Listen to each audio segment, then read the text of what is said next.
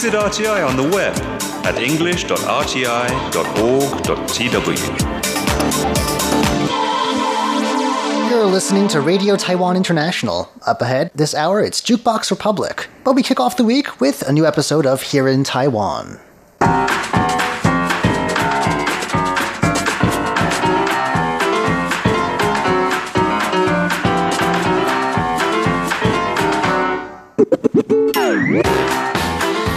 Hello and welcome to Here in Taiwan. Today is Monday, July thirteenth. I'm John Van Trieste, and joining me here in the studio today, we've got Shirley Lin. Hello. Up next, we'll be hearing about the mysterious case of a Taipei metro rider who racked up an enormous bill. Then we will be hearing about uh, Taiwan's latest museum and the Taiwanese way of dealing with drunk drivers. All that coming up next. Please stick around.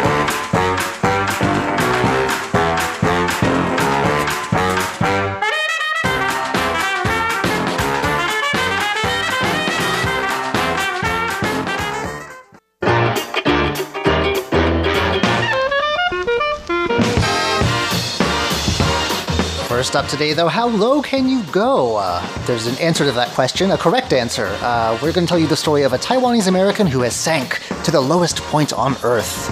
Yeah, you start off with asking, how low can you go? How low can you go, Shirley? We're talking about a depth of more than ten thousand nine hundred meters underwater. Is this the Mariana's Trench by any chance? It is.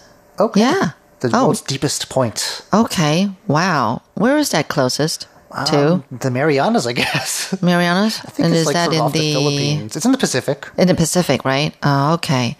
So we're talking about Taiwanese American Lin Ying Chong, who last month became the first person from Asia and the twelfth in human history to dive into the deepest part on Earth, wow. which is the Challenger Deep in the Mariana Trench. I wonder if that's more people or fewer people than the number of people who've been to the moon. To the I would say fewer don't. It's an exclusive well, club either actually, way. Actually, I don't know. It's an exclusive club either way. Yeah, I know. Really true. And it's said that we know less about the ocean depths than we do about space. So mm. there you go. Yeah, I wouldn't want to go underwater. First of all, I'm afraid of water.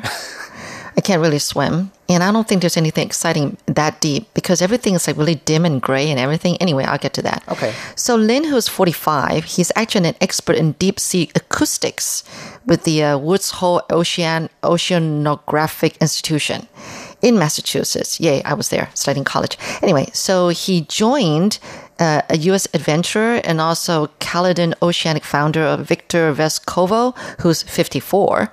And this was on June twenty-second, last month. They made a descent uh, in the central pool of the Challenger Deep, which is the dip- deepest point of the trench. The deepest point of the deepest of trench. The de- yeah, okay. yeah, yeah, yeah. And you can't, you have to drill to go any lower than that. Oh, goodness. Anyway, so they uh, made a descent in a submersible, um, which is a two, you know, seater kind of like submarine kind of thing. And uh, unlike astronauts, they have to wear a spaceship, uh, sorry, spaceship, spacesuit. Um, they didn't experience significant changes with atmosphere, temperature, or humidity in the submersible. So, um, you know, it sounds like they're making it sound like it's not as dangerous, but it sounds dangerous There's to me. Tremendous pressure, but that's yeah, why they yeah, exactly. built the submersibles of some very tough stuff. Yeah, so, you know, maintaining the balance of oxygen and carbon dioxide in the capsule was really a matter of life and death. So Vescovo was regularly checking the oxygen, making sure that it was evenly released, you mm-hmm. know, so... Yeah, you can, if you don't get it right, you can like totally burst. Right. Yeah, anyway, it sounds really scary. Um, so basically, Lin was saying that it just felt like he was doing, you know, as opposed to the moonwalk, he was doing the sea walk, you know. Did he go out? The, I don't think you can survive no, at that depth. No, I don't think they... They got it's, out. It's no. extreme pressure. There was enough oxygen for them to uh, last four days for two passengers if anything were to happen to them. You oh, know what I mean? Did they stay so down I don't that think long? They. No. I don't think so. Okay. Nuh-uh. Um, so the ocean bottom is actually, you know, just deadly gray. Um, it's only, you know, with some limited species, amphipods, that is, who can only, those are the ones that can only survive to extreme conditions. And they're ugly. You saw a picture? I haven't seen one. I've seen like. pictures. Um, no, no, no. Not not with this report, but I mean, I've seen pictures up? about, yeah. They're they're the ugliest kind of fish or animals and mammals you can ever imagine. I don't know. They've they're got, scary. Those deep sea vent creatures, those are kind of creepy too. Yeah. I know. They got these sharp teeth. Yeah. Anyway, oh, gross. Well, anyway, um, I'm sure it's still quite an experience for him. But first of all, he uh, how he got involved, he actually received an invitation from Vescovo. And, you know, he basically, um, uh, you know, he's, I mean, Vescovo just sponsored him.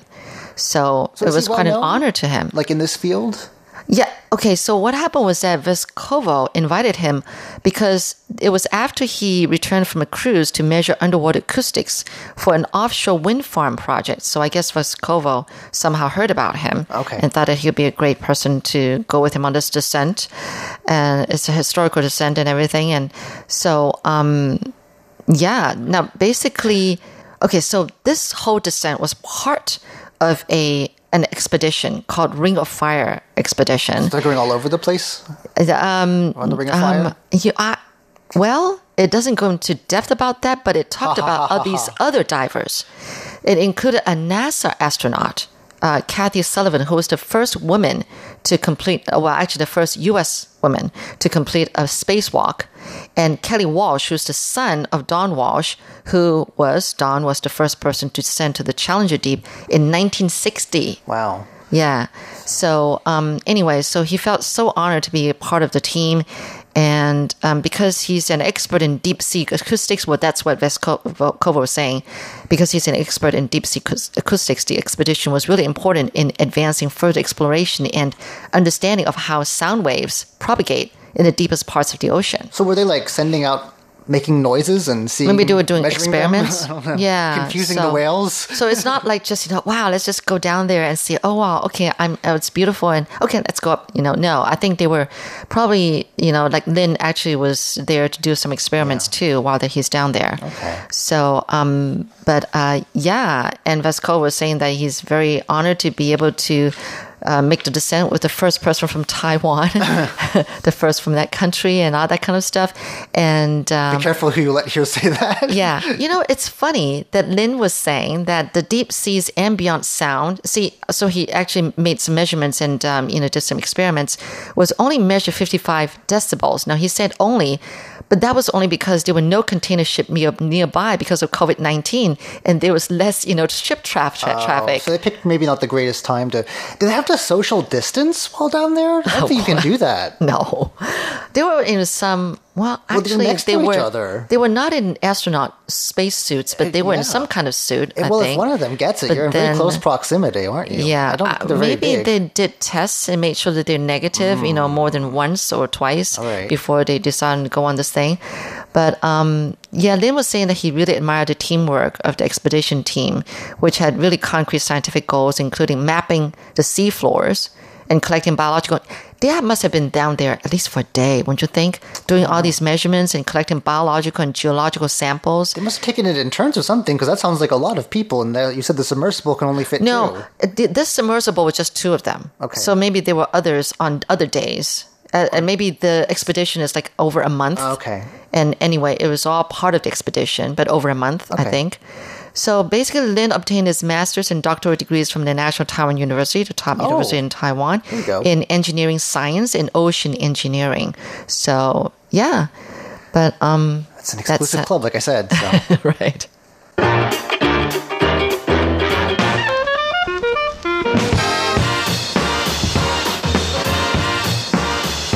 Okay, is it possible to ride the metro too much? That's a question that has come up actually lately. Mm-hmm. And actually, the mayor of Taipei himself, Ko Wen-je, uh, apparently demanded an investigation into this.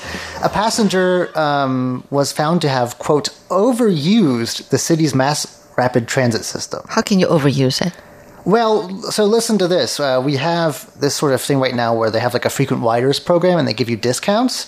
Yeah. Um, but this person who had a monthly ticket, which you have to renew every month, uh, took rides worth about uh, three hundred forty dollars at the cost of just about forty-four dollars. Oh, so I get it's it. It's not like, can you use it too much? It's because they have these programs sort of, I think almost as a default now. Like I never signed up for anything, but I get...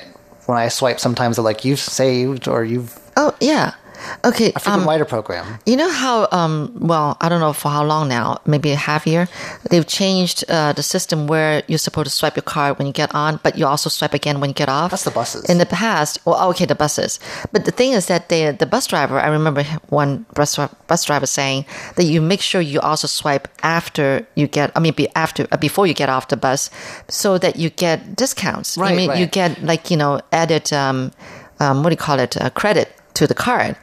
And so I remember the other day I was taking the M R T and I was about to swipe my card. It beeped, like it wasn't a normal beep. Yeah, yeah, yeah. That's what I'm talking about. And I about. thought, oh no, maybe I'm running low on the money, you right. know, on the card. Right, right. So I went to the counter and added another five hundred N T before I realized that I've already added, it's come to like one thousand five hundred. They like give you like... They give me that extra yeah, credit. For, for yeah, right. Frequently. So the idea was, so about three hundred forty U S dollars worth of rides, only paid forty-four dollars for them. And oh. they were at some, it looks like, um, let's see, they rode extremely high, riding about uh, thirty times a day on average.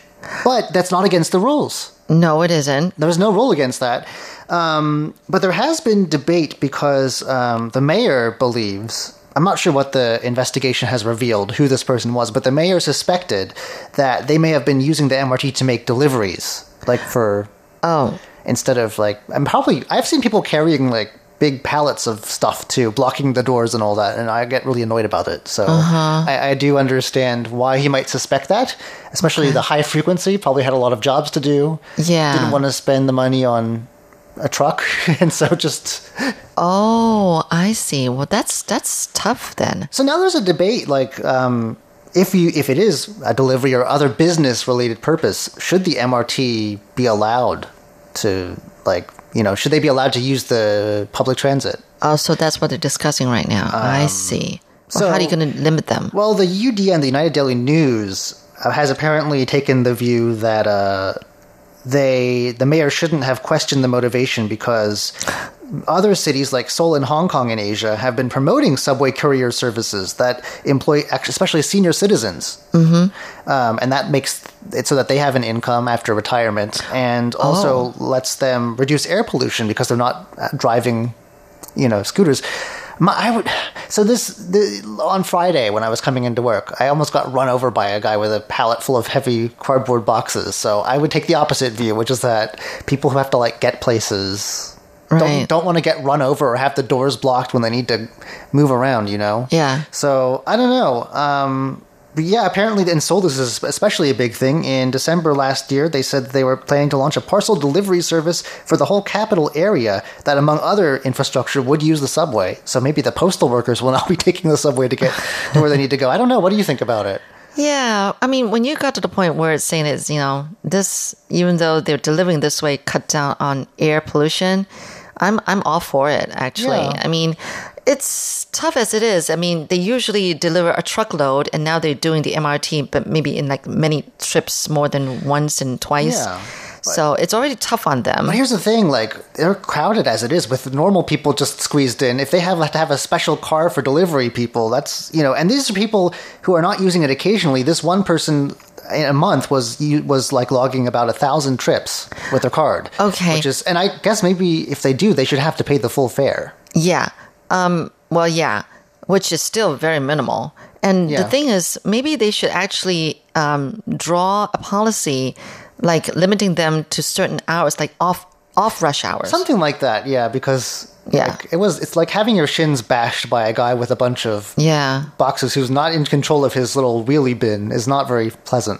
And he was by himself. Yeah, I mean, oh, that's poor guy.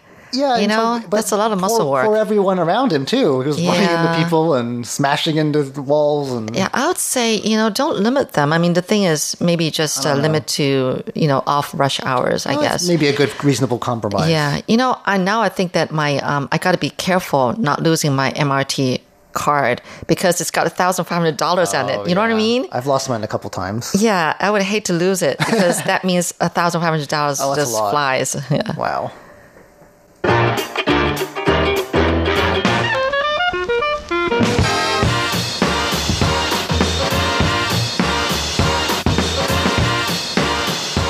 All right, well, um, we have a new museum in the Taiwanese museum family. This is attached to the National Taiwan Museum. It's sort of a separate, um, separate, I don't want to say campus, but branch. It's in Taipei near the former east gate of the, or north gate of the city. And um, I don't know if you've seen it. It's the Railway Museum. No. And uh, it's been, I've interviewed them twice, once early in the planning stages, once a couple months ago, I think, when they were like really getting ready to open. And I went there and it wasn't open because I got the date wrong. That meant a lot of uh, walking in the heat, but I'm going to go back and check it out again because it really is pretty neat. Um, it has, you know, exhibits showing the history of the railway, railways in Taiwan. And not just that, it includes uh, buildings from a, with a variety of different purposes from a variety of different periods that all oh, happen to wow. be there. So, for instance, among the things you can find there besides the railroad bit is a uh, emergency shelter, a bomb shelter built in nineteen forty-three during World War Two. And uh, it was used at the time, you know, it was a Japanese colony, Taiwan, and this was actually used as a war command center for the Japanese military. Today, it's a monument that's supposed to teach visitors about the war and the history of Taiwan. And so that's just one example. They preserved the original, um, you, you're saying, or is it a reenaction of no, the old one? It's the original. Uh, oh, okay. It was later added on to All right. because the, after World War Two, the government was also, also the new government was afraid that uh, the Chinese communists would come. So they had it there. They kept it but added on to it. But still, oh, okay. it's it's pretty much has been untouched for many decades now. Wow. Um, the main part of the museum, though, was for a long time uh, the offices of the railroad. And it's a really beautiful building built, let's see, what was the year? nineteen eighteen. Uh, the designer was the same person who built the presidential office, and you can kind of tell. It has yeah. the same sort of brick the, look. Yeah, you get the red bricks, right? And yeah. it's a longish building, too. It has a sort of, and the, sort the of. upper floor, I understand, is uh, it's timber framed. It's like inspired by Tudor design. Oh, okay. Um, it's very pretty. Um, it was built by a Japanese architect called Matsunosuke Moriyama and finished in nineteen eighteen. Um... Some of the buildings, I'm not quite sure, they are historical buildings. I'm not quite sure why they're highlighting it. For uh-huh. example, there's the washroom. The men's washroom is like, and they're like, oh, it's octagon shaped. Wow. Okay, wow. But if you want to see a historical washroom, you can also do that while we're checking out the trains. uh, anyway, um, for a long time, you had to work at the railway department to be allowed in. Uh, now, though, it's been made public and um, uh, they also have, you can see where, you know, people who worked during the Japanese period and later on Taiwan's railroad, would, where they had a cafeteria.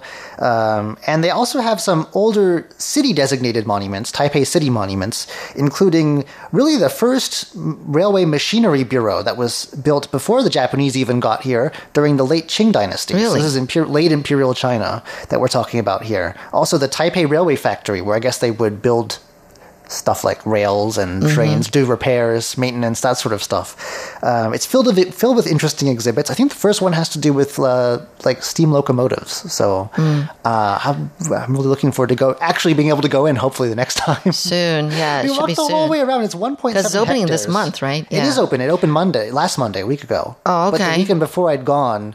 Thinking oh. that it was already open. Google Maps said it was open. And uh, we walked. I walked the whole way around the exterior. Like, yeah. where's the entrance? And it turned out the entrance was exactly where I'd started from. And then I found someone who I guess works there who was like, "Oh, sorry, we're not opening. You have yet. to wait a couple more days." But, right. Um, It, well, I bet Japanese train lovers are going to love this. Yeah, and not only that. I'm not sure how this person got there. Um, But apparently a German railway museum curator who visited the park two years ago, okay, this makes sense now, while they were still, you know, fixing it up, yeah. uh, said that actually it brought back memories of uh, Germany during the Cold War. There were similar bomb shelters apparently built there. And so uh, it has, you know, you can way of connecting people from different parts of the world. Um, and it's really nice because for a long time um, it was behind sort of a, I don't know, Uh, what's the word? Corrugated iron like fence. Uh-huh. So you couldn't see any of it. Now it's all been, all that's been taken down and you can see it. It's been restored to its original form. It looks really beautiful. I can't wait to see some trains.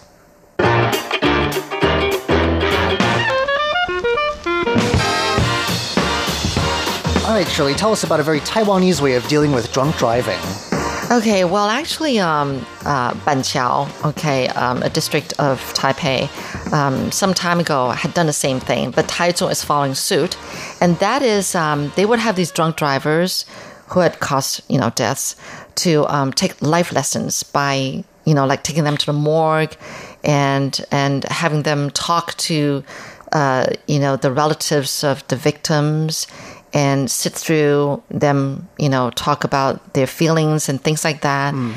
And uh, so basically, um, since now for, um, let me see, the Ban Qiao uh, actually has been doing a great job with this, although with the pandemic, um, they've been having lessons like this, you know, since March. And each time there's like sixty. We're talking about sixty, you know, people taking the class, which meant like, you know, we have sixty that many people, people causing fatal accidents because you know, of drunk, drunk driving. driving. Wow. Whether they cause deaths or maybe like, you know, injuries, injuries or okay. whatever. So but not necessarily um, fatal accidents, but yeah. ones in, in which people are hurt. So, sort of. People are hurt. Yeah. Yeah, I, I think so. And I've read that in some places they're like second or third time offenders too. It's not necessarily. Right. Um, actually, it meant like for people who had been caught drunk driving in for tw- twice. Okay. Within the last five years. So that's the rule. Yeah, that's the rule. And they take these two-day lessons, you know, where they have to show up and um, go to the morgue. They actually would experience like, you know, um, looking at dead bodies, you know, kept in the morgue and things like that. And you know how when you when you have the funeral service, you have right. to push them out, you know, on these trailers, and um, they have to go through all that, just getting the feel about what's how important life is and everything. And uh, there was one guy who said that um, it really, really um, convicted him because basically he realized that he was taking lessons at the very same Um, funeral parlor that his grandmother passed away three years ago. Oh, so that's where the funeral. The very same one, okay. yeah. And she, he, he just felt like it was like as if the grandmother was like talking to him and saying that, "Oh, grandson, look, you're still young. Yeah. You don't want to, you know, come see me, you know, in heaven now. Basically, like don't waste your life away, you know." Mm. And so he promises that he won't. You know, drunk drive anymore. So, uh, and so you, uh, this is now being adopted in the central city of Taichung. Taichung. Up to now, I've heard of it. You've mentioned a lot of places that are sort of in the Taipei area generally. Yeah. Um. I mean, is is drunk driving a particular problem there, or uh, in Taichung? Yeah. It didn't give the statistics, but um, but they're saying that they're you or know going to yeah do the same thing. Have they uh, just found that it has a very good reforming mm. you know success rate? Yeah. You know. Taichung, I don't know if you know, there are quite a few of those 赌场. Gambling parlors. Gambling parlors. Illegal ones, I guess. Yeah. Right. Really? Yes. Big, you know, yeah, I'm not familiar very well with the city there. So. Yeah. So, um, yeah, I don't know.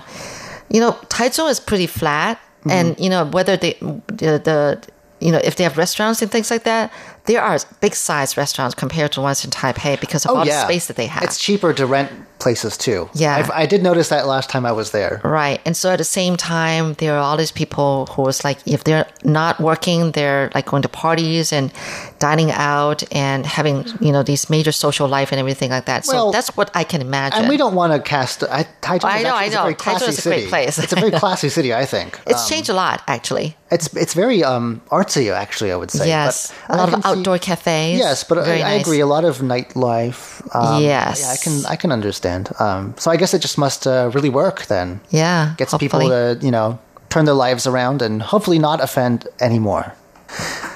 Well, that just about does it for today's edition of Here in Taiwan. I'm John Van Trieste. And I'm Shirley Lin. Stay tuned for more of Shirley next on Jukebox Republic.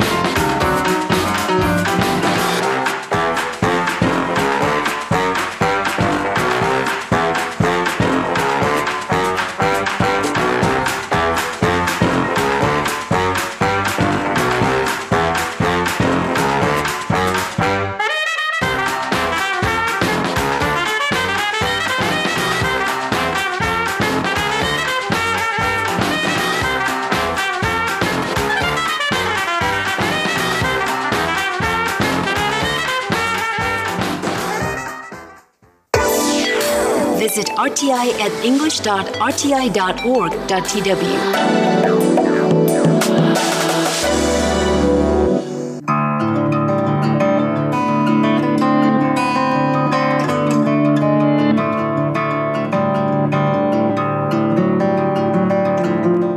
Welcome to Jukebox Republic. I'm Shirley Lin, and I've got a guest today in the studio. Uh, his name is James Yang. So he actually is back from the U K. Yeah. Um, actually, he's been in Taiwan for a total of five years, but lately it's just been three years. Mm-hmm. Um, yeah, so developing his music and everything. Uh, well, before we get to know James, well, let's uh, play the first song, and that is 生活草稿. 没着色之前也只是轮廓从来都不烦恼画错了就修这些凌乱曲线都将会变成什么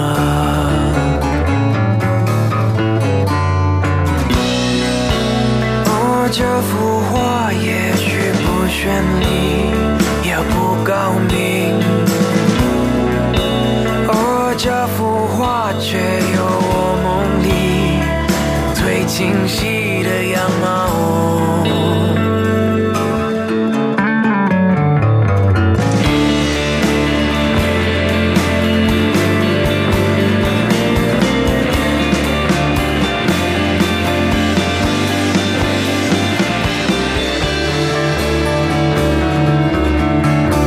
浪漫的城市影像写实虫鸣鸟叫片段的线索连起正面幻想穿套一切都各自安好安好在这生活糟糕哦这幅画也许不绚丽也不高明哦这幅画却有我梦里最清晰的样貌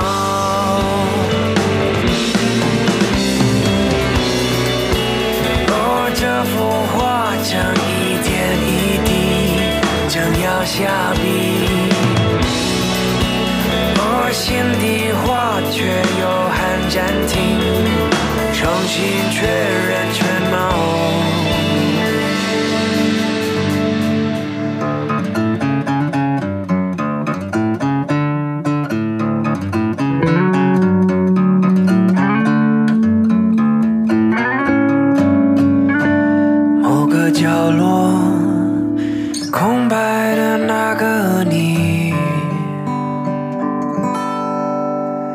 在不在同一个画面都是我的生活 You've just tuned into Jukebox Republic. I'm Shirley Lin, and again in the studio with me is James Yang. Now, the interesting thing about you is that you actually studied law. Yeah.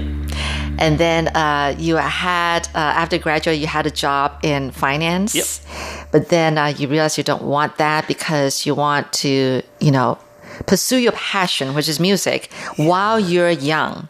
Well, I have to be young to do it. Uh, yeah, of course, yeah. of course. You know what? You know, uh, you don't talk like the way you sing. No. Yeah, your voice is different from yeah. when you sing. Yeah. yeah. So anyway, tell us why this passion about music. I, honestly, I don't know. Um, it's just something that's always been around me when I was a child. From when I was, so I grew up with my grandparents, and they would always have music on. And my my father's also, you know, when he was younger, he would D J. Um, and he would also have lots of music around. Um, and I think that always influenced me. And then when I went to school as well, the school that I went to had a lot of music involved in it. So um, I was always singing, always, you know, I played the I played the trumpet when I was at, at school. Um, and, and from there, I sort of just moved on. And yeah, I've just always, it's always been integral to my life. And it's something that uh, whenever I hear music, no matter what music, it sort of makes me stop. Mm-hmm. And that's the thing that f- I focus on. So if, for example, if you play music while you're talking to me, I I will completely I'll just not hear what you're saying. It's terrible. I'm, I'm re- it's really bad. No matter what I'm doing, I was, I was sweeping the floor the other day and someone was talking to me and I was listening to the radio at the same time. And they'd had a whole conversation with me and I hadn't, I just couldn't remember. And they said, oh, we were talking about that the other day. I was like, I have no recollection. All I can remember is what I was listening to and the fact that I was sweeping the floor. So it's terrible. Oh my um, goodness. Yeah. So, but uh-huh. I, I know that um, writing songs is in some way sort of cathartic Um, so when I was, like you said, when I was working in finance, I was particularly miserable. I hated that. Uh, I'm particularly unsuited to an office job. And how, how long were you working before you realized you really can't stand this anymore? It must have been nearly three years. Oh, you, you stood out for three years. That's pretty good. I was drinking an awful lot. Oh, okay. Um, so, but also before going to work, which is mm. which is the sign of having Ooh. a real problem with yeah. the job you've got, is where you have to get drunk before you can go into the office. And so I was like, well, I can't I can't continue this anymore. It was, it was literally affecting my health. And the one thing that I was doing was every night I'd go home and I would write songs and play guitar. And so my girlfriend at the time was like, look, you're obviously miserable. You're wasting your life doing this. You're not going to be able to keep this up for another twenty-five, thirty years because you'll, you'll literally drink yourself to death. Mm. So this is your passion. Not only is it your passion, but it's something that you use to, you know, make yourself happy. Why not turn that into a career? And okay. so we, we worked out a way of doing that. And so I recorded some demos, sent them off to a few record companies. Some were interested, some weren't. And then finally I signed to one that was in Taiwan. Hmm. Oh, wow. So what's this inspiration behind the one we just played? 生活草稿. Is there an English name to this? Uh, that's a very good question. There is an English name. What is it? Um, it is uh, Rag and Bone World. Okay. Yeah. So um, I wrote that song for my wife um, because obviously music is not the most uh, stable of, of jobs. So sometimes you have income, sometimes you don't. Mm-hmm. Um, and so I wrote that at a time when we had literally no money coming in at all. And it's it's really just a way, it's sort of like, um, guli-zeji, how do you say that, is to uh, give yourself some kind of strength and, and say, uh-huh. it'll be fine, things will be better. And so I wrote that for her to say, look, even though things aren't quite as we want them now, things will be better, things are getting better. Uh, and so Rag and Bone, I don't know if you have that in, in the U S or here. I, oh, I'm pretty certain you have them here. The Rag and Bone men are, um, are people that just go around with carts and they collect what other people think is rubbish, but they then okay. use that and they, they recycle it, they sell it, they turn it into other things. Um, and so in the sort of, when I was growing up, even even in the eighties and nineties in the U K, you'd still have these guys that had trailers and they'd walk they'd, they'd walk around sort of the roads and find stuff and knock on people's doors and say, have you got any rubbish that I can have? Mm. And they'd take it and turn it into other stuff. And so that's what Rag and Bone World is. It's sort of living on the scraps of other people, that, that what other people think is, is, is, is not useful anymore. And then being able to turn that into something better and give yourself a better life from what other people would see as nothing. Like I said, I said, your singing voice is very different from your talking yeah. voice. But really, when you sing, you know, you, you, you do sound that way. I mean, normally, it's not like you're intentionally sounding that way. I think it's become a... or xiguan, how do I say that? I've become used to it. Your Chinese is better than your English now. I know, I get, I'm getting really confused because it's terrible. That's why when you ask me how many languages do you speak, and I say none, because my English has got to a point where it's, it's, it's really got so bad that I can't speak properly. And then my Chinese hasn't improved to the point where I can say I'm actually like fluent. Okay. So I've got no languages left. um, so... Yeah, I, I think I became used to that sound because, uh, like I said, growing up, a lot of the music I listened to from my father was uh, classic, well, now it's classic rock. He would like to say it's just rock. Classic rock, uh-huh. So lots of sort of blues rock, uh, free Led Zeppelin, that kind of stuff. Oh. Um, and then obviously because that's, you know, blues rock, going further into that, then it is, you know, bluesman from, you know, thirties, the Mississippi, Mississippi Delta, and that is all very uh, sort of throaty. Um, noises. Yeah. And so I think that influenced me a great deal. And so even though I don't think about it, because I can, uh, it, like when I was at school, if I was in the choir, obviously I'm not using this kind of um, um, shaya, right. say, like, like this throaty, this uh, yeah. gravelly uh, right. voice. But uh, when I sing, what naturally comes out is is this gravelly voice. Uh-huh. However, if I think about it, then I can just remove that gravelly voice. So yeah, it's just a technique. And so I think Um, somebody asked me about it before, and I was saying it's just like when I play guitar, I can add effects to the guitar sound and change it to make that sound my own. And that's huh. the same as I do with my voice. It's just another in- instrument. You change, I add distortion to my voice to change the sound that, that, of, of the clean tone that would normally come out. So, oh, interesting. Mm. I don't think I've come across a voice like that before. So that's definitely very unique. Someone said I was, had a broken throat once. I was like, okay, thank you. All right, well, let's have a listen to another one here before we go on. Uh, this would be wolves. Mm. Yes, the uh, carnivorous animal, yep. wolves. I want to make sure that my listeners are getting this right. It is wolves. it is okay, wolves. Let's listen to it.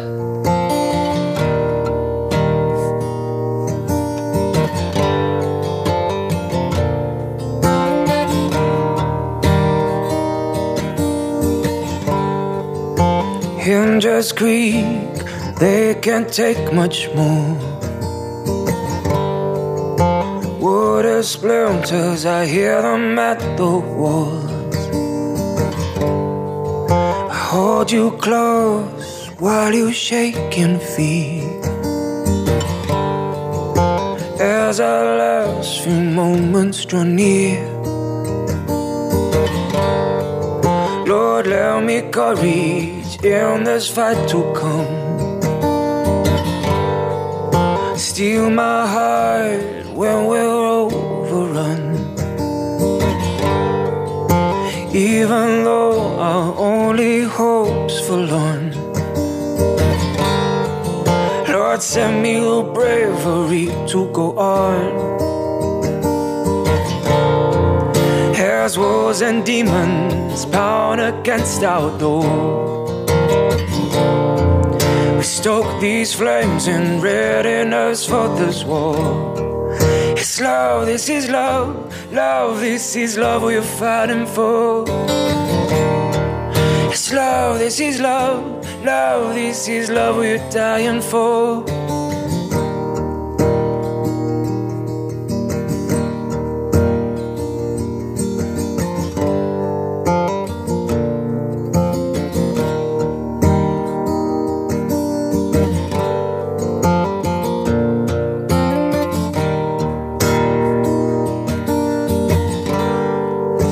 Start to scream as hands come through the floor.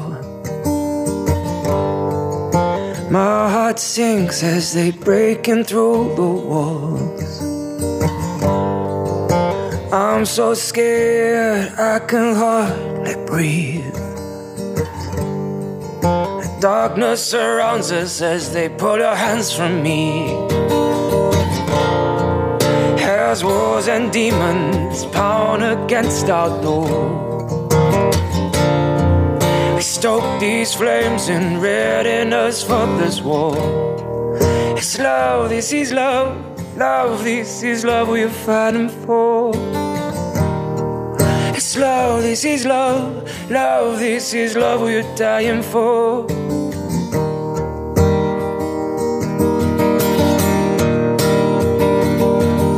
As the flames grow, the flames grow, the flames grow higher. Our lost chance, our lost hope, we jump into the fire. As wolves and demons pound against our door, we stoke these flames in readiness for this war. It's love, this is love, love, this is love we're fighting for. It's love, this is love, love, this is love we're dying for.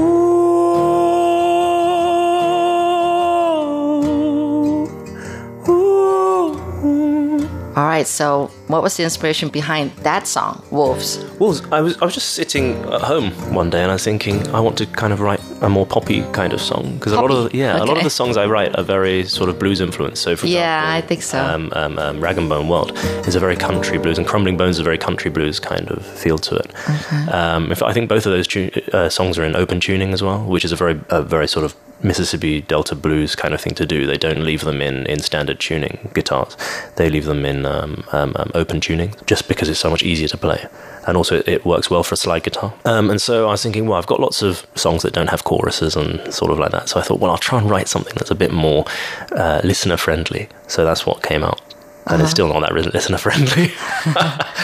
But why Wolves? I mean, I, ideally, it's still a love song. It is most still of the a love songs song. Are still love songs. Yeah, yeah. Most, most of my songs are love songs. Mm. Um, maybe slightly darker love songs, but they're still love songs. I think also, again, because at that time, the same time when I wrote Rag and Bone World, Um, so I think we're having, again, a difficult time. And it's not always, you know, for, for music, you have to rely on other people a lot of the time. Um, and so it's not always your choice as to where you are or how your career is going, because you're always constantly relying on other people to push you or to do their job. And if they don't do their job, then you get stuck. And and at that time, the consequences were falling on us quite a lot. So that's what the walls are. You know, we're we're struggling against external problems, but we can control, and therefore, you know, we're together. We don't need to worry about anything else. At least we've got each other. Yeah. Mm-hmm. So it is. Yeah, it's a love song. Where were you when you wrote this song? That was in. I was in Shanghai. It wasn't like you were living somewhere you could see wolves. No. Well, I think Shanghai's got a, it's got a, a, um, a dongyuan, a zoo. Yeah. A zoo, I'm not yes. sure if there are wolves there, though. I mean, but really, why this name to the song? Even I think though wolves are, yeah, they, they pick on the weakest member. Yeah, when when if, yeah, this is so they, dark. They pick on people that are struggling, right? So when you're walking, at least in I don't know, but, but the stories that I was told when I was a child about Eastern Europe and, and wolves in Germany, um, people walk through the forests and there's snow, and then as as people get weaker and weaker, the wolves come and collect the ones at the back. Oh, this so is that's why. so so dark. Yeah. Okay, sad. Uh-huh. Yeah, I got the general feeling that um, of all the songs that I've listened to, that's your music, uh, they're more on the melancholy side, more slow. I don't yeah. I don't hear any upbeat songs from you, do I? Uh, no, the, the, um, there's um, uh, oh, I um, haven't translation. Heard them. Translation's quite upbeat. Okay. Um, and I think also, and if we're talking about melancholy, I, I, I suppose, yeah, my songs are love songs, but on a melancholy sadder, side. But at the same time, sadder. I think I try to combine hope with sadness at the same time. Okay. And also, I think that one of the reasons why I'm more melancholy is I always get more. Uh, Lingan is um, um, um, inspiration. inspiration. Thank you. I got more inspiration when I am sad, because when I'm happy, I just forget everything. I'm just wandering around. I don't write songs. I don't sit down. So even though I, I try to every day, I try to make sure that I sit down and write something. Even really? I'll either write a part of a song or I'll write lyrics. I just have to make sure that I'm doing something creative for at least fifteen to twenty minutes a day to make sure that I don't fall out of that. Um, that routine mm. because I'm I'm good at procrastinating, and I'm also quite lazy. So if I don't put myself into a routine where I'm always doing it, then you know tomorrow never comes. Right. I will, I'll, I will do it, but I never do. Yeah. So yeah, that's why I need to control myself. So at least fifteen to twenty minutes every day I, I set aside, and that is my creative time.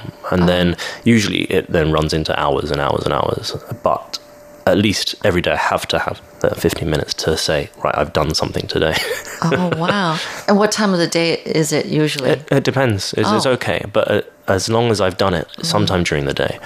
Um, and well, like I said, if I start in the morning, then usually it turns into the entire day. Mm. Um, you know, I'll forget to eat and I'll just be sitting there playing guitar. Yeah, yeah. But um, at least make sure I do something every day.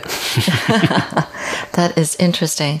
So where do you want to go from here with your music? This is your This album. Is my second album. Your second yeah, album. So the first album was more like covers. Um, okay. And I had two original songs on it. Um, yeah. But that was more sort of idol stuff. And I wanted to get as far away from that as possible, which is why this album is much more, well, me. Yeah, uh-huh. That's the easiest way to say it is, is yeah, I'm much more satisfied definitely. With this album. And it's called Lost and Found. Yes, it's called Lost and Found. You find yourself lost, once lost, and now you found your direction.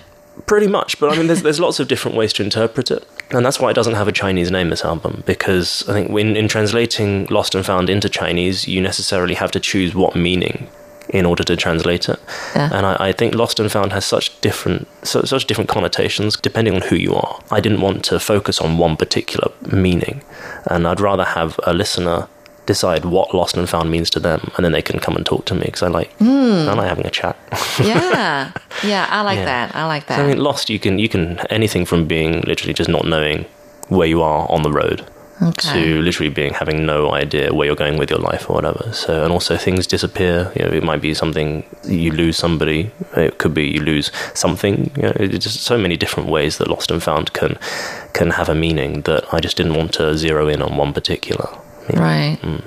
And so this next and last song, does it have an English name to it? 温柔的,暴烈的. Yeah, so the English um, uh, yeah. version was called Silently Violently. Right, mm. Silently Violently. Yeah, yeah, and that total is... Total contrast. It was, uh, well, they're both love songs, but a slightly different love song, mm-hmm. um, just because the lyrics are, are different. So this album, it's got English and Chinese um, versions of... It's got ten songs, um, and then English and Chinese versions of each. And so the Chinese lyrics I didn't write. Um, and so some of them are close to the lyrics that I wrote, and some of them are very different, uh, just because I didn't want to give a, a limit to the lyricists, because they're creative people, they know what they're doing. And I think often when you give a limit to a creative person, it means that the um, output is probably not going to be as good as if I just say, just do what you feel mm. is right. Right. Um, and, you know, half of these lyricists have got, you know, they've, they've got so many awards and stuff. There's, there's, who am I to try and tell them what to do? You know? True. So, um, yeah, just give them free rein. And so that's why some of the, some of the songs are completely different. And the same with the arrangements. So the English songs are me and a guitar uh, live, um, one take. And then the Chinese versions are all full arrangements. Yeah. Oh, wow. So um, Silently Violently is, yeah, it's a love song, and it's actually a story um, about, uh, really, from when you first meet somebody, falling in love, right until you break up. And then after, you realize, actually, I still love this person. But, mm-hmm. you know, we can't be together. But at the same time, even though you can't be with somebody, you know that they've influenced your life and they've changed you as a person. And so whilst you're not together, you are still, in a way, together, because you've you've mixed your lives together. The first person you go out with is very rarely the last person that you go out with. And right. so, but, but all along, you can have very deep feelings for somebody, but just be completely unsuitable for each other. And I've definitely had relationships like that, where, mm. but you still gain something from those relationships. And so you, the person that you are after the relationship is not necessarily the person you were before. And because you, you've gained so much from that, they're still so important to your life. So that's why I never really, I've never had any animosity towards anybody that, that I've I've been in a relationship with, mm-hmm. um, because I've always become something different. I won't say improved, but at least I've, I've there's been a change. Right. And I think that's interesting. All right. Maybe not good, but interesting. Okay. Well, thanks, James, you Thank know, you very much. And good luck with everything you're trying Thank you. to pursue mm. in your music dream and everything. I hope that, um, you know, when you do retire from music, you're totally one hundred percent satisfied with how, you know, you've, you've, your music has gone and how people remember you mm. with the music. So, yeah, keep at it. Good luck with everything. Thank you very much. Yeah. And um, the way you enjoy music, I hope that you really pass on that passion to all the people who listen to you. Music. Yeah. I hope so too. Yeah. All right. Thank you so much, James. Thank you. Bye. All right. And thank you so much for tuning into Jukebox Republic. I'm Shirley Lin. And again, that's coming up is 温柔的, 爆裂的, Silently, Violently.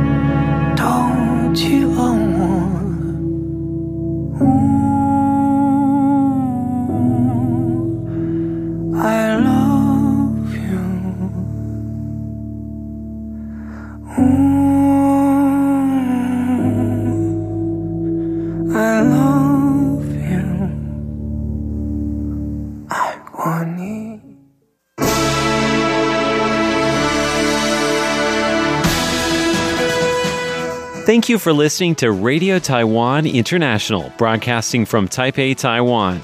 Check out our website at english dot r t i dot org dot t w. Again, that's english dot r t i dot org dot t w for the latest news and features from Taiwan. You can also listen to our programs and watch videos as well. Our sixty-minute English language program can also be heard every day at the following times and frequencies. In southern China and South Asia from sixteen hundred to seventeen hundred U T C on nine four zero five kilohertz. Again, that's in southern China and South Asia from sixteen hundred to seventeen hundred U T C on nine four zero five kilohertz. And in Southeast Asia from oh three hundred to oh four hundred U T C on one five three two zero kilohertz. Again, that's in Southeast Asia from oh three hundred to oh four hundred U T C on one five three two zero kilohertz. We'd love to hear from you. Please send your comments to P O. Box one two three one nine nine, Taipei, Taiwan. Again, that's P O. Box one two three one nine nine, Taipei, Taiwan. Or send an email to r t i at r t i dot org dot t w. Again, that's r t i at r t i dot org dot t w. Also visit us on Facebook. The address is fb.me forward slash Radio Taiwan International. Once again, on Facebook, we're located at fb.me forward slash Radio Taiwan International for videos, photos, and news of interest from Taiwan. Thank you once again for listening to Radio Taiwan International.